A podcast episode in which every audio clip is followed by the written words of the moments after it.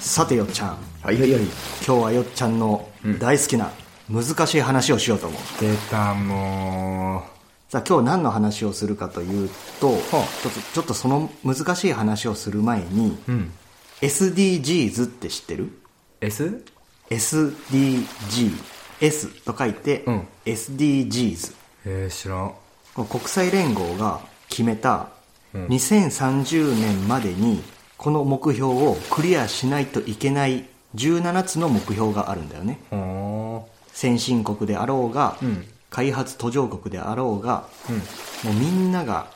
2030年までに目標この目標を達成しないといけませんよっていうものがある、へえそれが SDGs っていうんだけど、ーうんその SDGs の中には貧困をなくそう飢餓をゼロにしましょうとか全ての人に健康と福祉をなんていうテーマもあるしなるほどまあ、そんな目標の中で僕らにもものすごい僕らの生活にもすごい関係のある海の豊かさを守ろうっていうほう目標があるはいはいでここ近年で日本でも海の資源を守ろうとする動きが日本でも出てきてるんだけど、うんうん今日は僕らの生活にも直結する、この海のことについてうん話そうと思っております、あすぐそこに海ありますしそうそう目の前に海がありますし、ん漁師町なのでさあな漁師町出身なので漁業について話そうと思うよい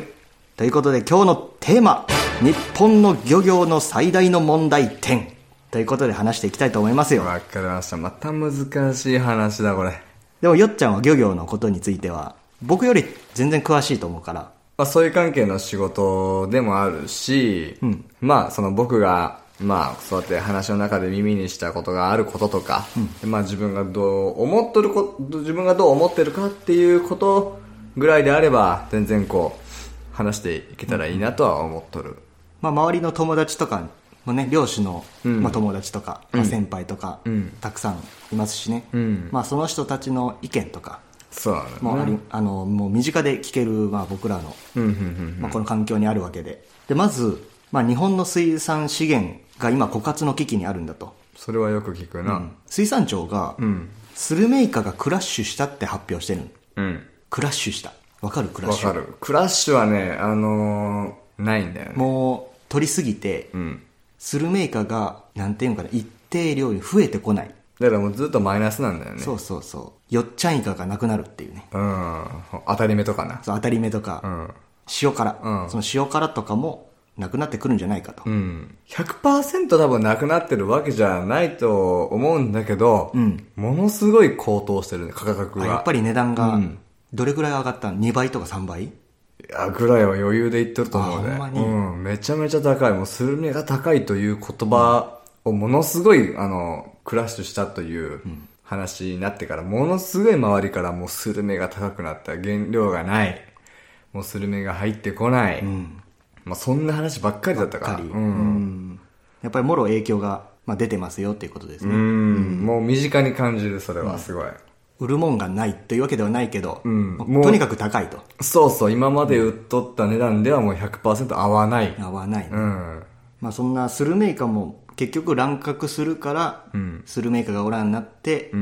値段が高くなってくるんだけども、それでも取り続けているっていう、まあ現状があって。まあ基本漁業って、まあ簡単に言ってしまえば、海に出て取ってくるだけ、まあ農業みたいに肥料をあげてっていうわけでもなく、勝手に生まれて勝手に育って、で大きくなったら取る。っていうこの循環、好循環がある中で、やっぱり取りすぎてしまうと枯渇してくるんだよっていう、今ここに、まあ、日本としてもメスが入ろうと、まあ、今入りつつあるのかな、だんだん入ってきましたよっていうことで最近というか、まあ僕がそのスルメイカの次に耳にしたというか感じたのは、その、まあ現実問題、松葉ガニの漁獲量の制限がかかったのと。脱皮したカニあるやん。うんうんうんあの、水ガニとか若松葉って呼ばれるカニな。で、それももう一切のな漁が禁止となったっていうのが、あの、今シーズンあったわけで、うん。で、ああ、もうそこまで来とるんだなっていうのはすごい感じた。もう身近に。まあ、この辺では松葉ガニって言うけど、んごくズ一ワイ般ガニ的か一般的にはズワイガニか、ズワイガニだな。ズワイガニの、えっ、と、脱皮した後のカニか。それも、もう禁漁という形で、もう、ストップかかっちゃったからね。それもまあ資源保護のためなんだけど、個体数が少なくなってきて、結局この漁業というのが、儲からない職業になったのは日本だけっていうこの現状があるんだよね、ほうほうほうほう。その他の国々は、そういった漁獲制、ここまで取ってもいいですよって、1000トンまで取ってもいいですよとか、500トンまで取ってもいいですよっていう、その制度の中で、それをきっちり守ってやってきてる国々っていうのが、北欧だったり、アメリカだったり、うん。まあ、カナダ、オーストラリア、ニュージーランド、うん。日本以外はみんな儲かってる産業になってるんだと。まあ、そんだけちゃんと規制をかけてもということでね。あんまり外国のことって意識したことがないんだよな。やっぱ自分のところばっかりで、日本とか。僕らのこの地元でも、ズワイガニ、んまあ、結局制限かかっちゃいましたと。うん。で、結局、最初に取りすぎて、ん漁獲可能水域まで達してしまったと。あ、一気にな。一気に達してしまった。うんうんで、結局また水産庁はん、追加でん、なんぼまで取ってもいいですよってことで追加措置出したよね。出した出した。あれ本当はダメなんだよね。ほんまはね。うん。ただ、そうしないと、漁業で、えー生活している人らが、えっ、と、まあ、きついというか、うん。まあ死活問題になうるんからね。そういうことやんな。っていうことで、まあ、OK は出すと思う。まあ、それで多分、その、漁業関係の人らは、まあ、それでいいんだと思う。ただ、日本として、日本国ということで見ると、まあ、本当はダメなんだろうけど、漁業管理制度って呼ばれる、タック制度といういうかね。タック制度。うんタック制度ね。この TAC 制度、総量総漁獲可能量。はい。これ TAC で、トータルアラウアブルキャッチ。べトードアラウボキャッチ。やめ ですね。その、灯籠洗わキャッチな。 そうそうそうそう。それが、えー TAC 制度、タック制度というものやな。そうそうそう。でもこれは結構昔からある制度だよね。二十何年前ぐらいってことやんな。まあ、スタートというか始めようとしたのが。まあこれタックっていうのは要は、例えばズワイガニだったら、まあさっき言ったように1000トンまで、じゃそれ以上取ってはいけませんよとか、例えばアジとかだったら、まあアジでもサバでも何でもそうなんだけど、まあ500トンまでですよとか、とりあえず上限を決めてしまうっていう、この制度だよね。それがタック制度やそれな。がタック制度。ん科学者が判断する生物学的観点から、漁獲可能な割り当て、うん。生物学的漁獲可能量 ABC をここからまた算出すると。はいはいはいはい。で、このデータをもとにして水産庁が会議を開いて、その上で特定の魚種ごとの捕獲可能な量である総量総漁獲可能量 TAC、タックですね、割り当てると。この一連の流れが漁業管理制度。やっぱりこの地元のズワイガニも、まあ、他の魚種も、どんどんこういうタック制度が厳しくなってくるんかな。それはやっぱこれからは、やっぱりもう、どんどんどんどん規制が厳しくなってくるとは思うで、それは、取りたいのは山々だし、取らんな死活問題だもんな。そうそうそうそう。だけども、ね、10年後、20年後のことを考えるんであれば、やっぱりこの規制をしっかりと、この規則というか、この規制しっかり守っていかんと、まあ、ほんまはあかんのかなっていうふうには思もう魚にしろ、海のこう食べ物、恵みが、もう食卓に並ばない日が来る可能性も十分秘めてるわけでう。。まあ、そうだよな。で、日本でこのタック制度、うん。タック対象魚っていうのが、アメリカで、例えば、アメリカで約500種類、この制限がかけられてる。アメリカ500もあるアメリカ500。でも北欧とかだと300種とか、うん。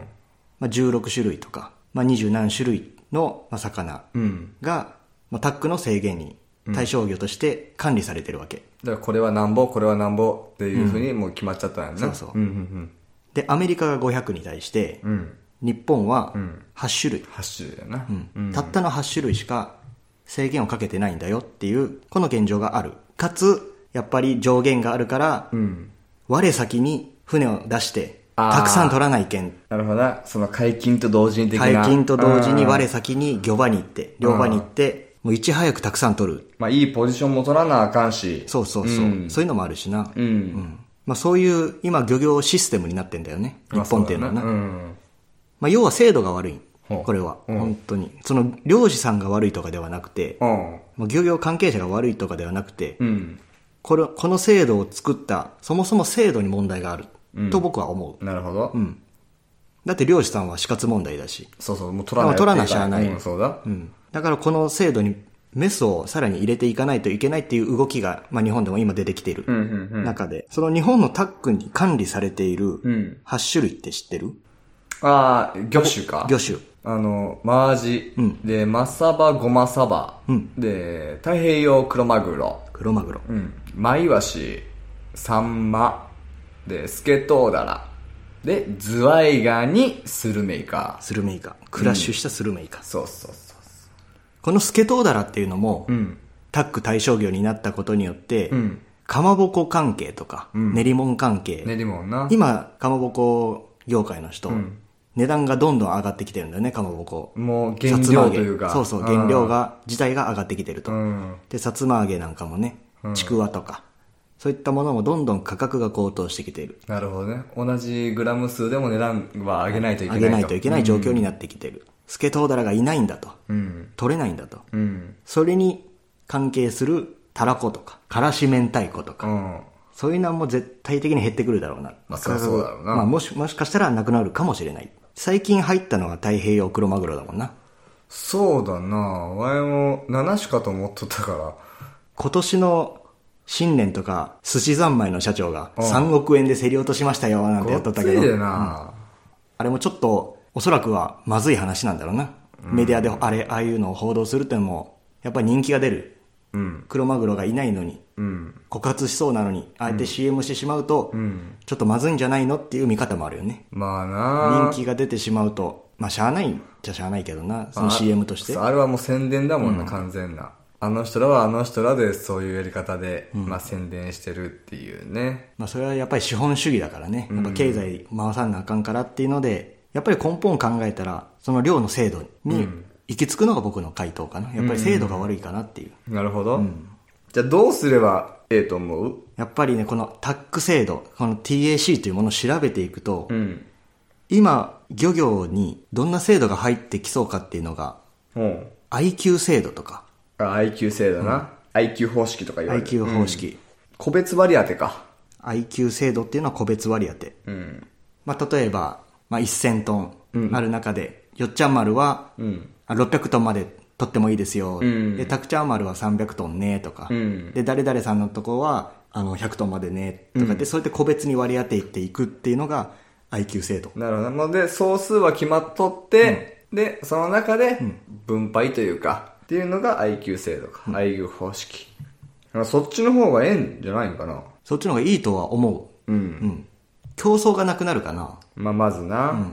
うん。解禁に量が解禁になったら我先に取りに行ってたものが、まあ、ある程度上限が決められて、うん。まあ、誰々さんは何トンまで誰々さんは何トンまでって言って、こうやってもう枠が決まってたら、うん。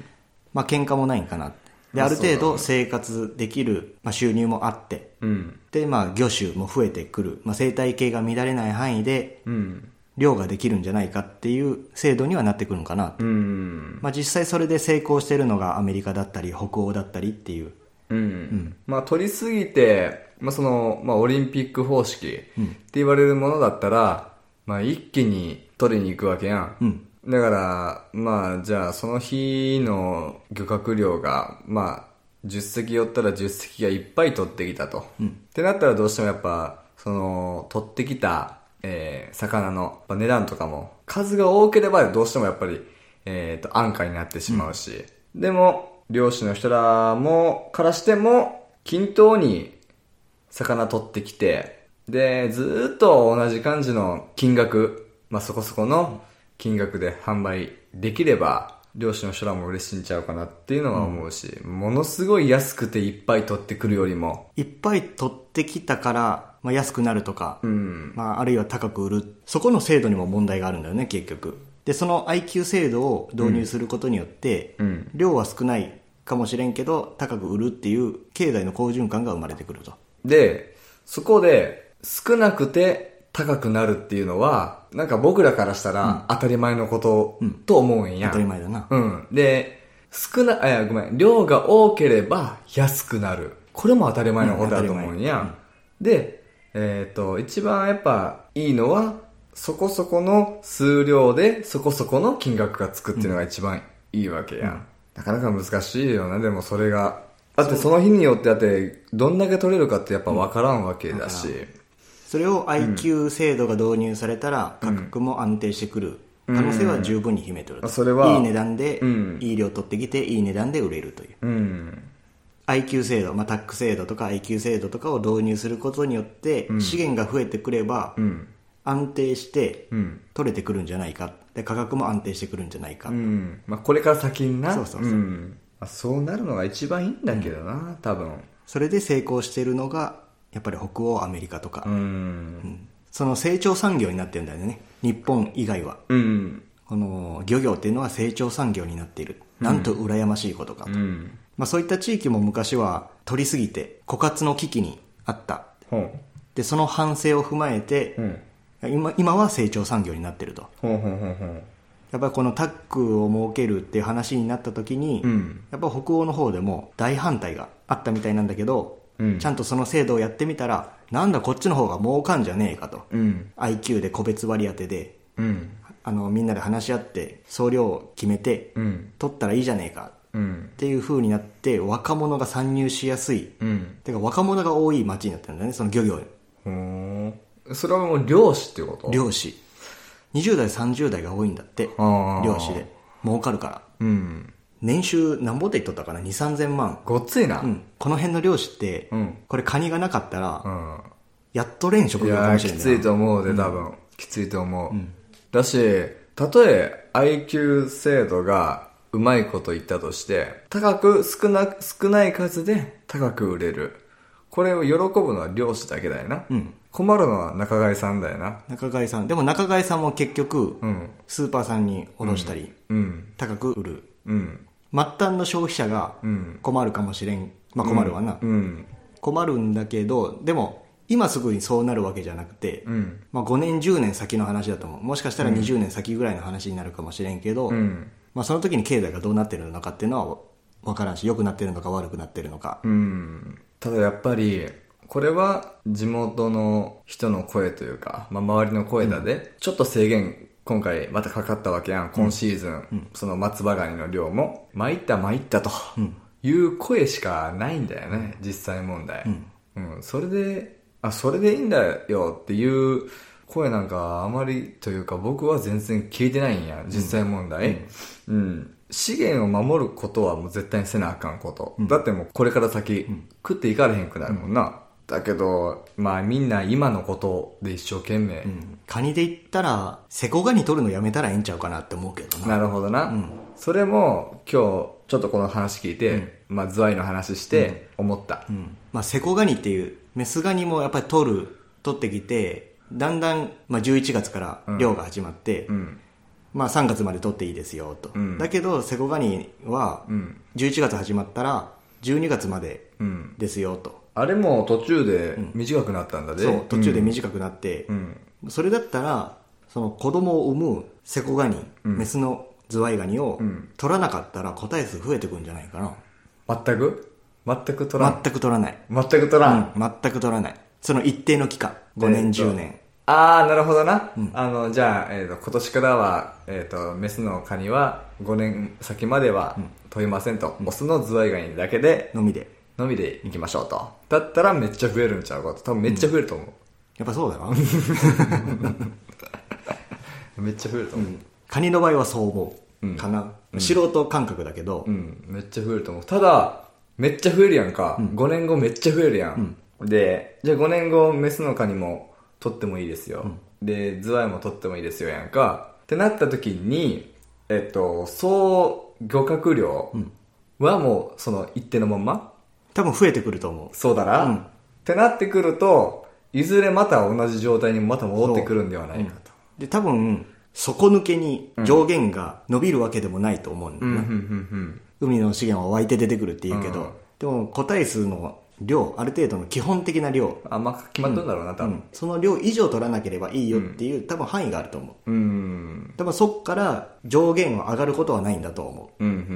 ん。今その上限を4倍ぐらい上げてるのが日本の水産庁だまから、あねまあまあそうだな追加しとるぐらいやからな追加措置ではいもうちょっと取ってもいいですよ、うん、でそのタック制度、そのタックが ABC の1.5倍以上になっとるとか、2倍ぐらいとか、まあ、そういう話やからいやっぱり管理がしっかりしてるところっていうのはタックっていう上限が決められとったら、ん腹8分目で抑えとこううんそうかでっすていうそう制度に、まあ、していっているっていうかね、うん。だから儲かる産業になるんだろうなっていうね、うん枯渇せずに資源を守りながら経済とか収入とかも守りながら、うん。まさに好循環ができてるシステムが北欧にもあるなら真似してほしいなと思うんだけどいなや、思うで、そら。ただ、やっぱり、難しいでな。やっぱ、なんか最近聞いた感じのイメージがすごいあるんよ、この制度。もっともっと昔からあったのに。いつだったかな23年前に安倍総理がん所信表明演説で、まあ、水産業えー漁業について言及した動画があって、うん。その辺からこの数年改革が忙しくなってきたかなっていうのはある安倍のハルカスが言い出してからそれ大阪だ な安倍野さんが安倍のさん が、安倍の晋三さんが言い出してから、んからもう急にバッと来たってこと。うん、そのそれこそ豊洲市場の生田義和さんっていうね、仲買人さんが鈴代さんかな、うん生田義和さんっていう人もこのことに関しては結構動いてくれてて、うん漁業っていう問題を深刻にやっぱ捉えてくれていただいてる方で、うん。やっぱ国に働きかけて民間の人でこう一生懸命動いてきてる中でやっぱこうどんどん認知度が広がってき始めたかなって、まあ、まだまだだけどうん。やっぱりここの23年かな漁業に関しては目にしたりとか耳にするっていうのは増えてきたなここ2、3年はめちゃめちゃ聞く。ほんまに。まあさっきも言ったけど、まあ今の日本のオリンピック方式っていう、なんかメリットとしてな、管理コストが小さい。うんうんうん。で、ちょっと意味がよくわからない場合はこれの。逆に言ったら IQ よりも管理コストが小さい。IQ 方式は何の管理が必要なんだろうかなって思っとって、 IQ っていうのは個別割り当て個別割り当て。だからもう割り当てが決まってるんだったら、うん。船2台もいるかとか船3台もいるかっていう話になってくるのよああ、なるほそどな。うそうよっちゃん丸で例えば500トン、うん。でたくちゃん丸で500トンうん。って決められた時に、うん。取れる量決まってるわけやんか、うんうんうん。 500トンずつですよってなってきた時に、うんこれ船2台行く必要あるかなもう2人でちょっと共同出資して1台船買わへんああ、なるほど。折半的そうな。折半って話にもなってくるんかなとそれが IQ だったり、I、ITQ なんかもう一つ制度あったよあねー ITQ 制度。 ITQ 制度、うん。その ITQ 制度っていうので、うん。漁業者同士で話し合って、うんまあ、その辺は決めてくれと譲渡。取るうん譲渡する。譲渡する、うん。それやったらコストも下がるんじゃないかなっていうそうだな。なるほどな。 2隻で行くより1隻で量行った方がいいいいでしょ、500500だったら1隻で、うん。その1000トンうん。取る方がやっぱり経費も半分で済むわけ交代交代で船に乗るってことだよな。そうそうそうそう共同出資して 1, 隻にしてしまえば、うん2隻行くより1隻行った行った方がコスト削減だよねっていうそれ、あるんかなじ、あの、事例、うん。それが北欧あ、日本にはまだないやんな。多分ないんかな、うん。まだその制度ができてないからうん。これからその制度を導入しようかっていううんところに日本は来てる、これをもしな、しようと思うんだったら、結構大きいこの組織というか、大きいくくりでもうやりましょうって言ってやらんとなかなかできんと思うんや。なんでかって、漁師さんとか船、漁に出るときな、まあポイントもあるし、あと天気、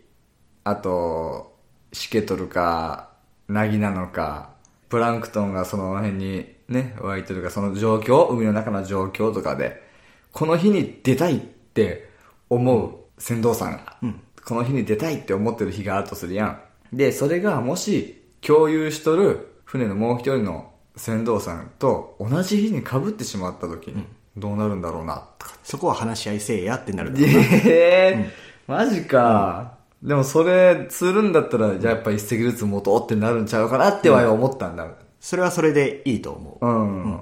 でもそれを管理するのは結局うんお役所だと思うんだな水産庁とあーかなるほどなだから水産庁の人とかが、うんまあ、ちゃんと喧嘩するのも結構だけど、うん漁師同士で話し合って決めてくれってそれまでは漁をさせないとかね、きついな、うん、きついけど多分そういう風になってくるんかなと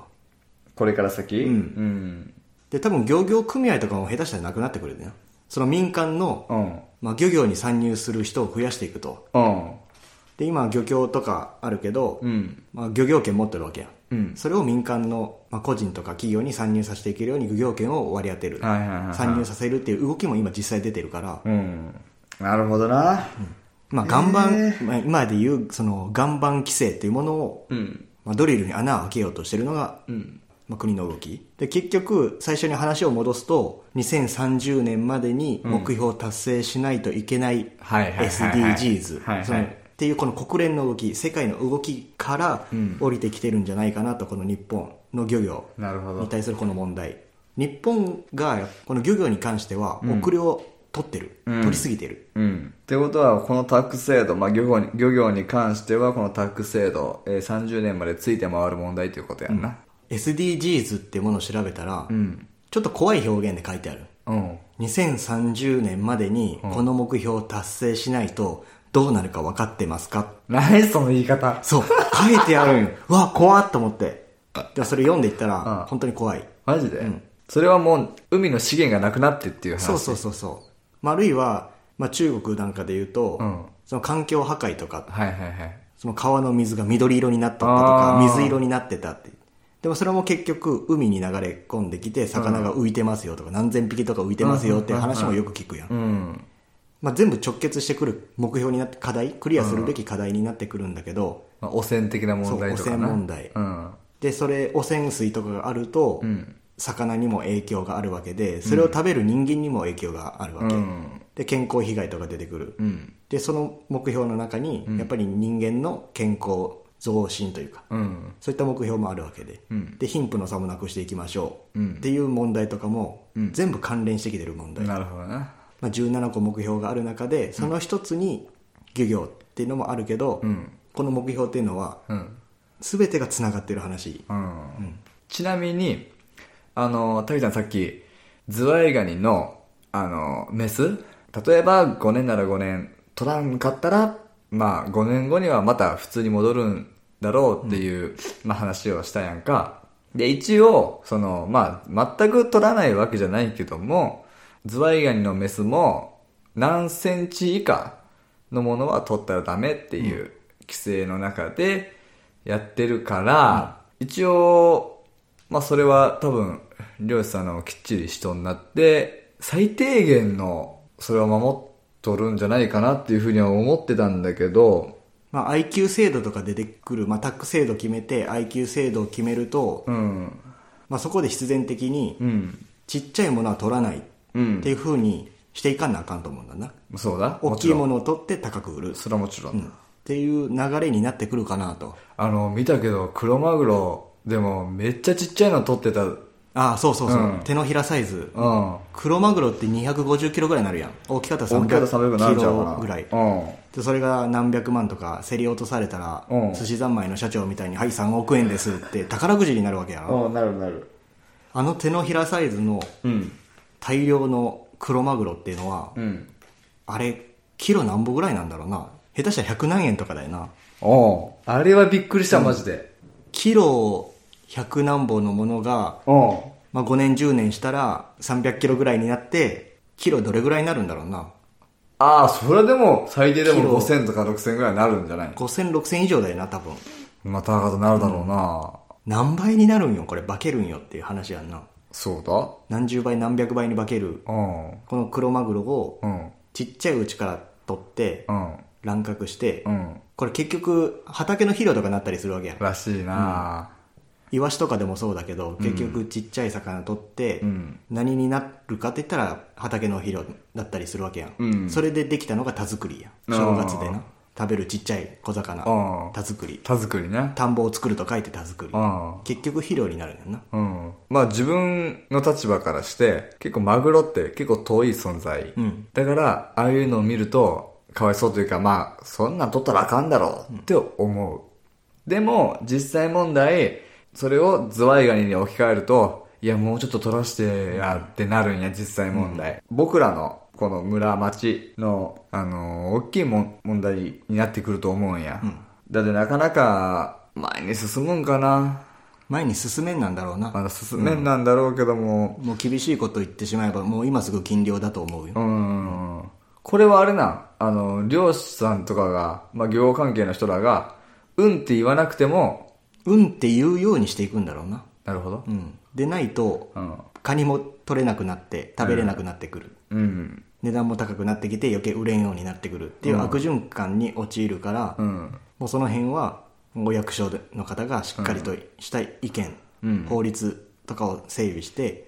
漁師の人たちで話し合って決めなさいとうん。いうふうにしていくしかないんだよね結局、で結局甘いことしてるとでそこに補助金出すだとか、上限をさらに上げるだってことしてたら、結局魚もカニも海の資源がなくなってきますよっていう話、あーなるほど。そうなったらあなたたち生活できないですよって話になってくるから、もうすべこべ言ってられない時代になってるんだとあ2030年までにっていうねあと何年や10年や資源復活してこないかもしれないよっ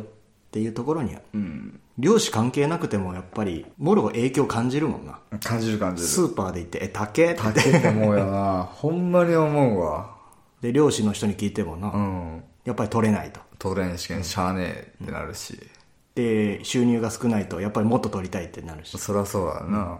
この漁業改革というかうん。まあ、国の動きも含めて水産庁の動きも含めて、うん。まあ、この漁業というものがどうなってくるのかっていうのはもう今まさにものすごい勢いで改革が進んできているからうん。僕らもちょっと注意して見ていこうかなとそう。だって、まあ僕らも直で関わる問題にもなってくるだろうし。漁師というものが儲かる産業になるように、うん。うんまあ、陰ながらでもちょっと見ていきたいなとうん、わいこれずっと見続けるわ。まあね日本の水産資源管理がやばいっていうことと、うん。まあ、もっとこうねまともな制度が整ってくれればなっていう思い、まあ、こういったような意識が、まあ、現場の漁師さんとか、まあ、社会全体にこう広がっていくっていうのが改革を行うために不可欠なプロセスなんじゃないかなと、うん。うんまあ、難しい話だけども、うん。まあ、皆さんもちょっとこの問題について考えて、うんちょっとでもね考えてもらってですね、うんまあ、漁で取ってきてスーパーで並んでしまったものはありがたくいただかないと取ってしまったものはもう仕方がないうん。それはありがたく頂戴しないといけないけども、うん。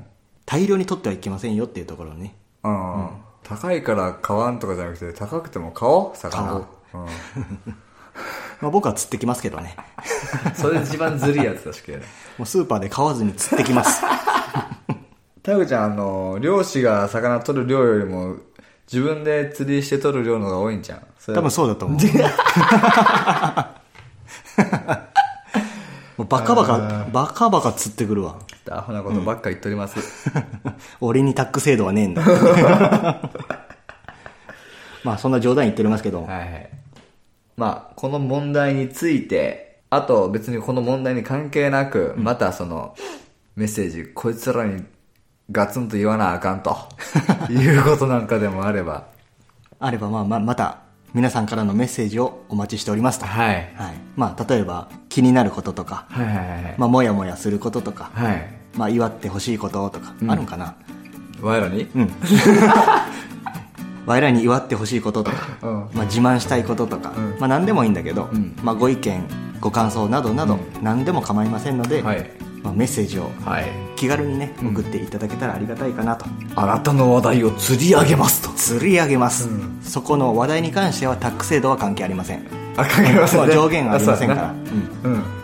そしてお問い合わせ方法い。メールアドレスは